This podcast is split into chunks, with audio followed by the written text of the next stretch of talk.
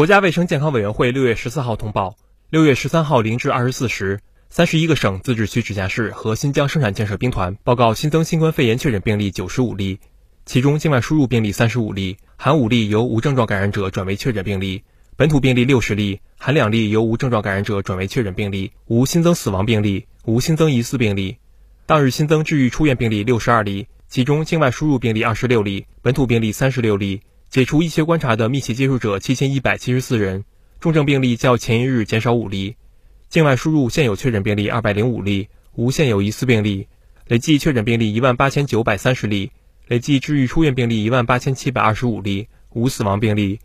截至六月十三号二十四时，据三十一个省、自治区、直辖市和新疆生产建设兵团报告，现有确诊病例九百一十九例，累计治愈出院病例二十一万八千八百三十二例，累计死亡病例五千二百二十六例。累计报告确诊病例二十二万四千九百七十七例，无现有疑似病例。累计追踪到密切接触者四百一十八万零六百三十四人，尚在医学观察的密切接触者十一万五千七百五十八人。